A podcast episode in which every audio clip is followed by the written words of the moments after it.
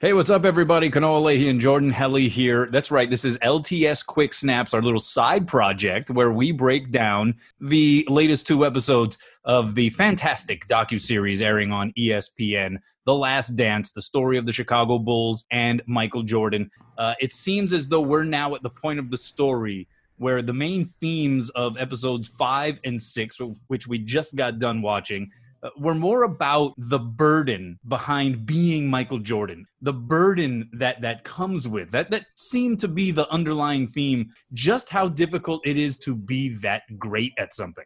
Yeah, and that famous at something, right? And I I, I agree. I've been thoroughly enjoying the entire series up to this point, right, with the six episodes. But I thought five and six is where we really get into the meat of things here, and and we there's a lot of background right in, in one, two, three, and four. We meet a lot of the, the the key characters and Michael and Scottie and Phil and Dennis Rodman to an extent as well. Jerry Krause, uh, some of the off the court details that that make up the background of the story. But I think once we got into episode five, we really start digging into that behind the scenes footage, some of the stuff we haven't seen before. Uh, but but absolutely, I, I love the the two episodes and kind of this arc we go on, right? Because five is very episode five is very much the building of Michael the brand, right? Air Jordan. We're talking about his airness.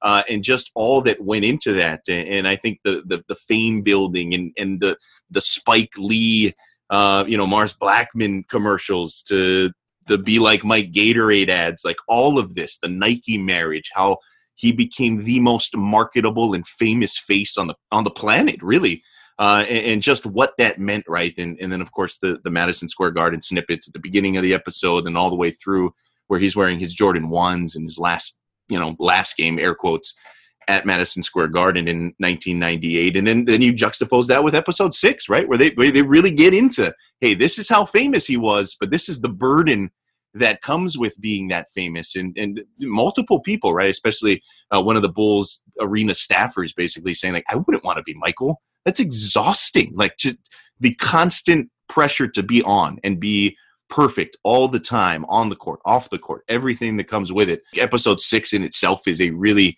well crafted uh, episode because it starts off with that great little snippet of Michael and the security guards playing quarters up against the mm-hmm. wall, and like that's the that's the entryway into Michael as the gambler and and all of the storylines and all of the drama that surrounded that. And wh- how did we get to to to kind of enter that realm? It was it was him behind the scenes and this footage that we haven't seen of him with the security guards playing quarters. And it's like, yeah, that's Michael in a nutshell right there. I got the sense that the image that was being constructed by those companies who he served as an endorser for, namely Nike and Gatorade and the Be Like Mike campaign, uh, where he invited that, right? He invited people to basically process his image as something of a golden boy. And and and an image that really frankly is impossible for anybody to live up to. And so so he invited that. He voluntarily engaged in the idea of all right be like me. I'm the standard setter i'm going to be the role model at a time ironically when uh, one of his colleagues in the league, Charles Barkley, had the famous Nike commercial where he was saying, I'm not a role model. Parents should be role models. And then you hear Michael Jordan himself saying, if I had to do it all over again, uh, I wouldn't want anybody to look at me as a role model. But again, that was something that he, in, in large part, brought about onto himself. So uh, I, I, think those were some of the top takeaways of yeah, it, this was difficult to be Michael Jordan. Uh, it required so much patience beyond what any normal human being can fathom, then having to walk that very fine line of not alienating anyone socially or politically, right? And the famous quote that he says he said in a matter of fact manner of Republicans buy sneakers too. And you had the Harvey Gantt North Carolina Senate race where Michael refused to endorse him. Uh, it was very interesting to sort of hear Mike talking about that, saying he never thought of himself as an activist, always thought of himself as an athlete. And it brings about, I think, the very real question that has followed Michael Jordan. Did he have a responsibility to be more publicly proactive with regard to social causes? I think that that divides a lot of people. Yeah, I, I thought they, you know, you could spend multiple episodes on that, I think, right? And and that's the the difficult part of of squeezing this all in, squeezing in air quotes, right? I mean, it is ten hours worth of of a documentary, basically, but you know there there are these very complex issues when it comes to to talking about as you mentioned the the, the fame and the, the, the symbol that Michael Jordan became uh, because of everything that comes with it the good the bad and, and then the, the uncomfortable if you will in the middle right when it comes to that whether it's being a bit more of a, a social activist fighting for for social justice whether it's even just taking a side right in in a, in a political race and and so you know, I've, I've always felt, and, and maybe I know I speak from a place of privilege where I haven't necessarily had to to fight and claw my way through some of those injustices. But I, you know, I've always sort of felt that I think it's great when athletes and prominent figures choose to use their celebrity and their position of influence to fight for a cause, to do that. But I, I, I, have just a hard time criticizing when they choose not to, right? And I think you bring up a good point that, that a lot of that was welcomed by Michael. I mean, this wasn't just completely unfair where he's thrown into this situation uh, unwillingly. I've never faulted him for that. I, I, can totally understand with folks who want more. And, I think even he, right, eh, you know, still struggles with that a little bit. I don't think it was necessarily easy. I don't think it necessarily feels great about everything when it comes to that. But it is, um, as you said, it, it, always sort of incites reaction uh, when you get into that side of it. Just because, I mean, there was nobody more famous and more really influential in living rooms across the country and across the world when it came to Michael in the 90s. This was some of the first times that we had seen publicly Michael Jordan criticized. And then you had Sam Smith's Jordan Rules book where uh, his cold blooded side was revealed. Uh, but what's fascinating to me is while Michael's reputation at the time may have taken a bit of a hit, it didn't hurt him in terms of uh, serving as an endorser. He was still as marketable a figure and human being as there was at the time. Uh, but we actually look back on that now and that cold blooded nature, how, how he demanded so much of his teammates almost to an unfair and sometimes violent level. Uh, and we look on that with much more, I think, of a mystique attached to it now, right? Uh, we have actually, I think, gotten to a point where that's part of why we praise Michael Jordan. It's like, man, he demanded so much. He was the perfect leader because, you know, he put his teammates into uncomfortable situations, and that's how he knew he was going to be able to trust them when it was really on the line in the playoffs, in the nitty gritty against some of the most physical teams that this game of professional basketball has ever had. Uh, and so it's funny how the conversation about the Jordan rules and what they did for Jordan's image, they've kind of changed and evolved a little bit over time. Yeah, without a doubt, right? And I think part of that is you know outlined in the documentary where it, this timeline, right, where where Michael is the golden child, obviously, and and he sort of slays the dragon when it came to the Pistons and defeated them, right? And they were the bad boy Pistons, and so Michael was very much the white hat in that duel when it came to, to, came to Detroit because Detroit were they were the goons, they were the bad boys, they were they were the bullies, and Michael was the one that dethroned them most recently, and then went on this run, went on this run of multiple championships. He's on top of the world. He is the good guy in a lot of people's stories, and and with that, nobody wants to hear about how the sausage is made, right? Nobody wants to hear about all of the the FUs and, and being demanding at practice or anything like that, right? Everybody outside, they just show up to the games. They see Michael doing these otherworldly things. They see the Bulls winning a ton of games, winning championships, and all of that. Uh, nobody wants to, you know, necessarily see all of the the ugliness that goes into putting together a championship team. And I know people love drama, and I know people love a good uh, good bit of gossip, and that's where I think the intrigue came. Right? It's like, oh, well, hey, this this superstar, he's he's not all he's cracked up to be, right? And and uh, you know, I don't want to compare Sam Smith writing to to tabloids or something like that, but you know, I think there's an air of that, right, where you're pulling the curtain back a little bit, and you, you're seeing a little bit of that, and, and you're you're you're starting to poke some holes in him, and it's like, oh, maybe maybe we are a little interested in what goes on behind the scenes. Maybe we are a little interested in finding out that Michael Jordan really isn't all the poster boy that uh, the Nike ads and the Gatorade ads have made him out to be, and then of course that adds to the to the intrigue, right? And and the one thing that it didn't do was slow down ticket sales and popularity and and sneaker sales and anything like that. That is for sure. Um, but I think it did obviously eat away at Michael and, and eat away at his patience, as you put it, uh, when it came to just being Michael Jordan and and and all the responsibilities uh, that came with it. Yeah, you, you saw it start to wear on him, and that's sort of where we're headed uh, in the next couple of es- episodes. Uh, predictably, is that first retirement for Michael Jordan, and then the foray into baseball. What were some other takeaways, perhaps that we didn't touch on yet? Did you have any others that you wanted to point out? The whole gambling saga, right? That that comes with. It. I just find it so fascinating. Uh, I don't know if we're going to touch on. I mean, they get the David Stern quote about how it never was elevated to levels where the league felt it was you know something that they really needed to to put their foot down on because of course there's the conspiracy theory right that comes with you know hey jordan's first retirement. Was it because david stern in the league basically told him uh, we're either going to suspend you for a little bit or you can go go off to the side and and and that, that's been debunked in a lot of ways but it's just kind of interesting right? I mean you hear about the the slim Bouler uh, trial and, and the money that he owed him and how this kind of came out because of the of an actual criminal investigation and I love the quote right in his Connie Chung interview where he's like, uh, "Do you have a gambling problem?" No, I don't have a gambling problem. I can stop anytime. I have a competition problem, though. And I was like, man, that is the best way to spin that. Uh, and I think the quote that everybody's going to take out of these two episodes right tonight. And then you had the interview of Kobe Bryant, and that sent chills up my spine. I mean, just uh, remembering that he was part of this documentary process and he had been interviewed.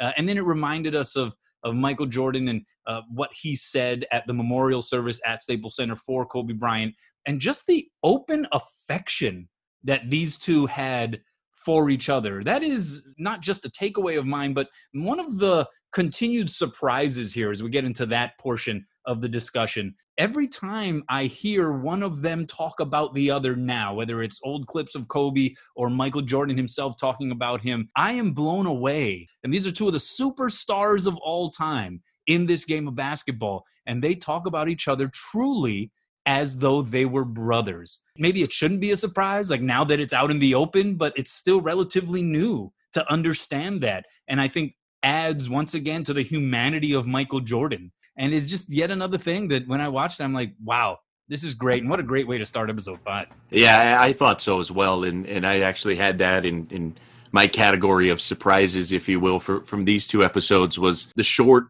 snippet we got from from Kobe and basically saying, you know, he's like, man, I I used to hate when people would ask me, you know, who'd win one on one? Would it be you? Would it be MJ? And he said he he hated it. And I was like, really? That's interesting, right? Because he was as competitive as anybody we've ever seen since Michael Jordan. He said, I used to tell people, man, well, what you get from me, I got from him. And it's like, wow, that I, have never heard that quote before. I, I, I, assume that was, you know, some exclusive footage here with, with the um, the lead up and the, the filming of the Last Dance. But that I, I, was I was pretty blown away by because yeah we I think we got a, a little view into it unfortunately because of Kobe's passing and and um, MJ speaking at his service there at Staples Center. But to see that I was like wow I was kind of like well I perked up. And I was like damn that's you know that's kind of interesting because you would imagine there was a bit of a big brother little brother thing right? It's like Kobe wanted to go at him. He wanted to go at him in the All Star game and every chance he got um, you know in the later stages of Mike's career. But to to hear him say that right in retrospect as a, as a retired guy and say like nah man that's not what it was about. It, it was very much him kind of carrying on and learning from mike as opposed to to trying to slay mike as you, if you will as as the big bad guy in the game. So I, I yeah that was definitely one of my big surprises. Yeah the humility they display in respect to one another, I think is is really phenomenal and, and shines a, a, bright light on just how strong that connection and that relationship really was. All right, anything of these last two episodes that you wish there was more of, less of? What you got there? Um, can we get at least a full hour, if not just its own documentary of all of that All Star game footage? Because we, we know the, the crew, right, that followed him around and just all of that, right? I, I'd imagine the five minutes or whatever we got of him and Magic and Bird, uh, you know, and, and, when they're taking like the All Star pictures together, and he's sitting there, and he's sitting in front of Grant Hill and Reggie Miller and Tim Hardaway. It's like, man, I want all of that. I, I want all of that footage, the interactions with him and Kobe on the floor. Um, you know, just at the garden, how the crowd, everything. I want all of that. They gave us what, like 10 minutes? That was not enough for me. I, I want I want everything from that All Star game. As we get further into this discussion, what just general observations uh, did you make here uh, throughout these two episodes, episode five and six? You know, there, there are a few things that the celebrity montage that they put together uh, towards the end of the episode where it's just like everybody you could ever think of from the United, States—Jerry Seinfeld or Drew Barrymore, Sinbad. Uh, you know, they got Dr. Dre. They like they got everybody there. That that is amazing because it's like they all came to watch Michael. Like that's how big Michael was. He was bigger than any of these stars. That was that was crazy. I thought it was really smooth, and I don't know exactly why it was in black and white, but that Mike and Scottie and Ron Harper are just cracking Miller Lights in the locker room and they're like all in suits and they're all just kind of nonchalant about it. And Scottie's like, man, we, we, we're drinking. And Michael's telling him, he's like, man, back back in the 80s, they'd be, they'd be crushing like a whole 12 pack of these after the game. And it's in black and white. I don't know why that portion of the film was in black and white, but it just seemed cool as heck. Like these three guys, the Bulls, are just just a little beverage after smashing the Magic, one of the better teams in the East at that time.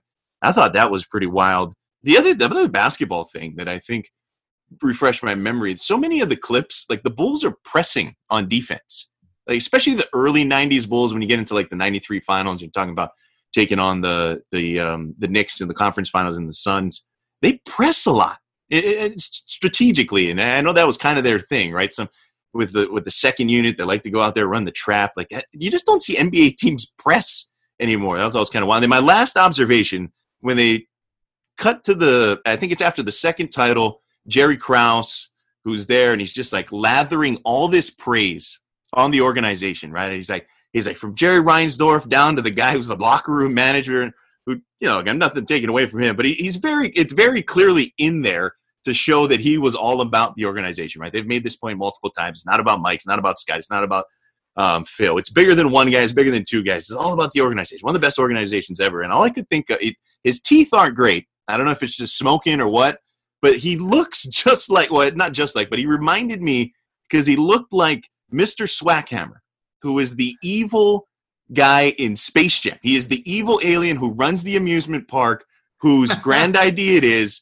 to take these aliens to Earth and steal the talents of all of the NBA players and is the mastermind. And he's played by Danny DeVito, by the way. He's the voice of Mr. Swackhammer.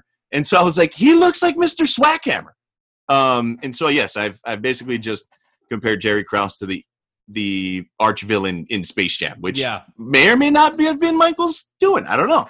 I don't know. Just throwing it out there. That's interesting. Yeah, your your teeth actually do end up looking like that when you BS through them so much. So that's uh yeah, I agree with you. That was uh, a little off-putting there. By the way, you mentioned Jerry Seinfeld. That actually should have been put in the category of things I would have liked to have seen more of. I'm down for some Jerry Seinfeld pre-game breaking down the plays saying that one's not going to work. That is hilarious. I could have used a little bit more Jerry Seinfeld. I'm a huge Seinfeld fan.